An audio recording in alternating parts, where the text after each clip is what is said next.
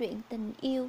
Nếu em nói em yêu anh, Đêm nào đấy của tháng 11 năm trước, Trời mùa đông thật lạnh, Bên ngoài chỉ còn nghe thấy tiếng mưa rã rít Và tiếng gió lùa trên mái nhà. Linh cuộn tròn trong chăn, Tay ôm điện thoại Và theo thói quen không ngủ trước khi qua ngày mới. Cô đang xem bộ phim ngôn tình chuyển thể Mà cô đã đọc truyện từ lâu. Đột nhiên có tiếng tin nhắn Facebook từ một cái nick lạ mà hình như vài ngày trước cô vừa xác nhận. Em có thể viết giúp anh một bài thơ được không? Xin lỗi, ai vậy ạ? À? Và họ quen nhau từ đấy, mà không, chính xác là họ quen nhau từ rất lâu rồi, bởi Hải là cháu bên nhà nội của cô Linh. Linh biết anh nhưng chưa bao giờ nói chuyện. Cuộc nói chuyện dường như trở nên thú vị khi Hải tiết lộ tính cách anh khá ấn tượng với những bài viết trên Facebook của cô và ngỏ ý muốn nhờ cô viết giúp anh một bài thơ với nội dung là nhớ về người yêu cũ. Linh khá ngạc nhiên với những dòng tin nhắn của Hải bởi cô thỉnh thoảng vẫn cập nhật những bài thơ hay tản văn về tình yêu trên trang cá nhân của mình, nhưng Linh tuyệt nhiên không phải là người nổi tiếng. Những người bạn của Linh hệ gặp rắc rối trong chuyện tình cảm vẫn thường tâm sự hỏi ý kiến của cô, nhưng với người lạ như anh thì chưa cô, chưa từng gặp qua. Tuy nhiên, cô vẫn vui vẻ đồng ý.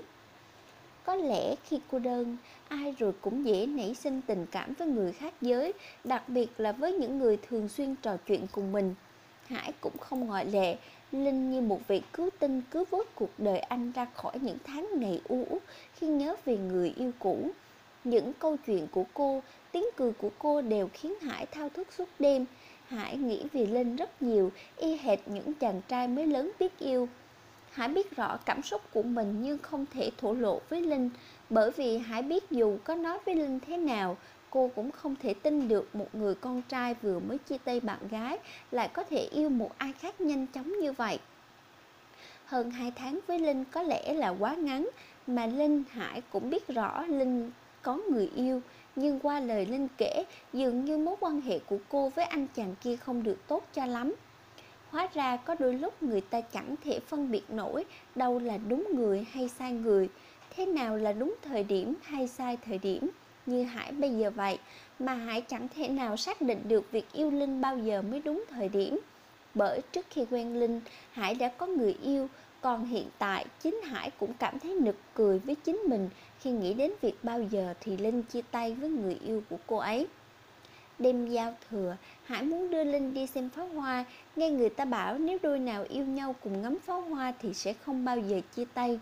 Nhưng chẳng có đêm 30 nào Linh được ra khỏi nhà cả, bởi vì nhà sau 12 giờ đêm tối đối với con gái là một điều cấm kỵ trong gia đình truyền thống như nhà Linh. Tối đó Linh và người yêu cãi nhau. Nếu bây giờ em muốn khóc có được không? Hãy nhận được tin nhắn từ Linh sau khi chúc cô năm mới vui vẻ. Đừng khóc, nếu khóc anh sẽ đến nhà em bây giờ. Kỳ thực Linh rất muốn khóc cho nhẹ lòng, cô đã chịu đựng quá lâu rồi, giả vờ là một người yêu chính chắn, giả vờ bỏ qua những tật xấu của người yêu, giả vờ không ghen tuông vớ vẩn và giả vờ dù không được quan tâm thì bản thân vẫn ổn, nhưng giả vờ mãi chỉ khiến Linh thêm mệt mỏi. Vậy mà chẳng hề có giọt nước nào rơi ra từ khóe mắt Linh. Cô không thể khóc, đúng hơn là không khóc được. Phải chăng cô mạnh mẽ quá lâu rồi, cứng rắn quá lâu rồi khiến cô chai lì với cảm xúc? Đêm ấy Hải cũng không tài nào ngủ yên. Hải biết Linh bề ngoài mạnh mẽ là thế Nhưng bên trong thực sự rất yếu đuối. Vì vậy anh mới muốn yêu cô, che chở và bảo vệ cho cô. Tối mùng 1 Tết Nguyên đáng Hải hẹn Linh đi cà phê. Linh gọi cho mình một ly cà phê đen Sài Gòn. Hải không ngạc nhiên bởi vì Hải biết Linh rất thích cà phê.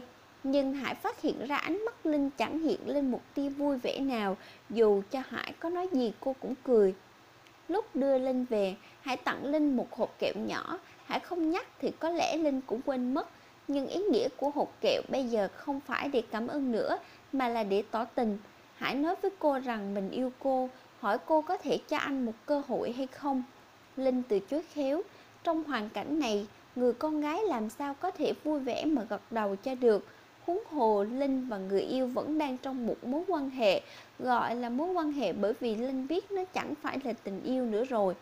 Mà Linh thì chẳng đành lòng buông tay, con gái đôi khi cứ ngốc nghếch như thế. Trời bắt đầu mưa là cơn mưa đầu tiên của năm mới, không ào ạt, không mạnh mẽ như những cơn mưa mùa đông, chỉ lất phất như mưa bụi. Linh khép cửa sổ rồi đi nằm.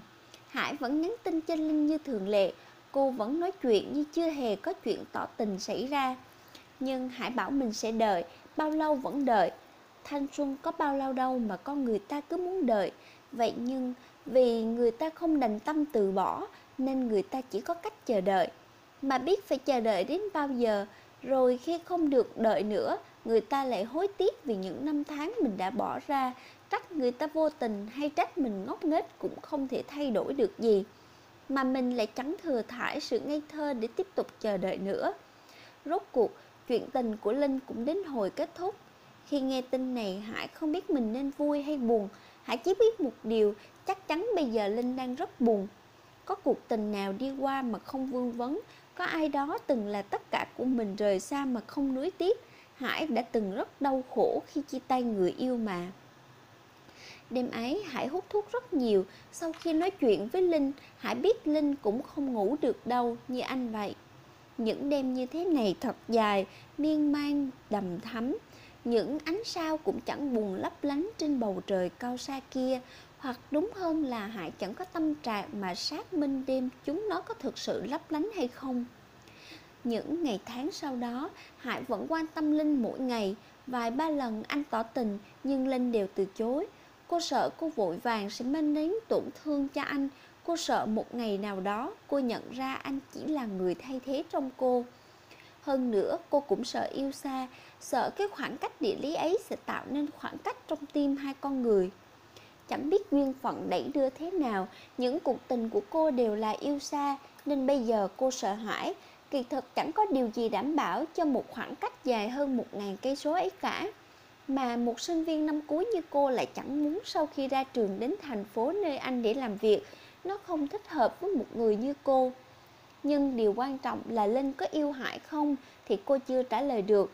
Cô thích anh an tâm mà kể mọi chuyện buồn vui với anh bình yên khi nghe giọng nói của anh nhưng cô không chắc đó là yêu hay chỉ là ngộ nhận sẽ là những lỡ làng khi con người ta phát hiện ra sau tất cả những yêu thương trao gửi hóa ra đều chỉ là ngộ nhận mà là thay con người vốn hay ngộ nhận như thế, đặc biệt là tình cảm. Hai tháng, đó là quãng thời gian Hải biến mất khỏi cuộc đời Linh.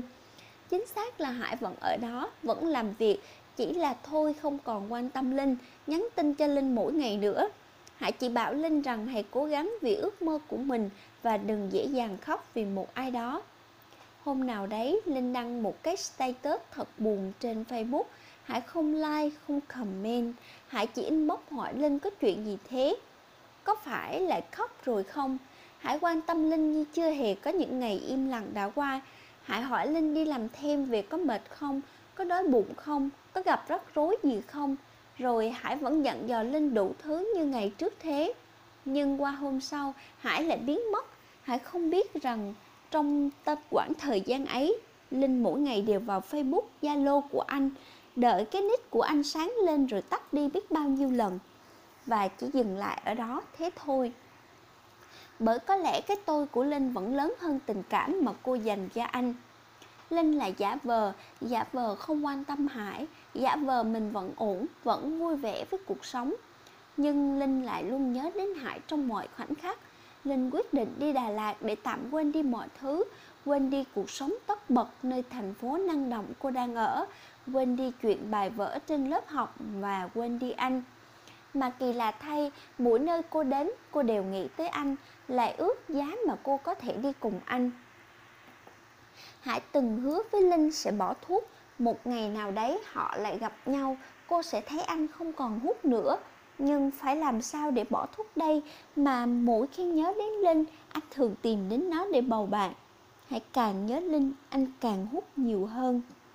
Một đêm tháng sáu, trời nóng nực, Linh cứ lăn qua lăn lại không tài nào ngủ được. Cuối cùng cô lấy hết dũng khí nhắn tin cho anh. Trong đời cô, đây có lẽ là việc đầu tiên khiến cô cần nhiều can đảm đến vậy. Lần đầu tiên cô tỏ tình, cô cầm lên đặt xuống chiếc điện thoại bao nhiêu lần, cuối cùng mới dám ấn nút gửi. Nếu em nói em yêu anh, anh đã đợi điều này từ rất lâu, anh thực sự rất yêu em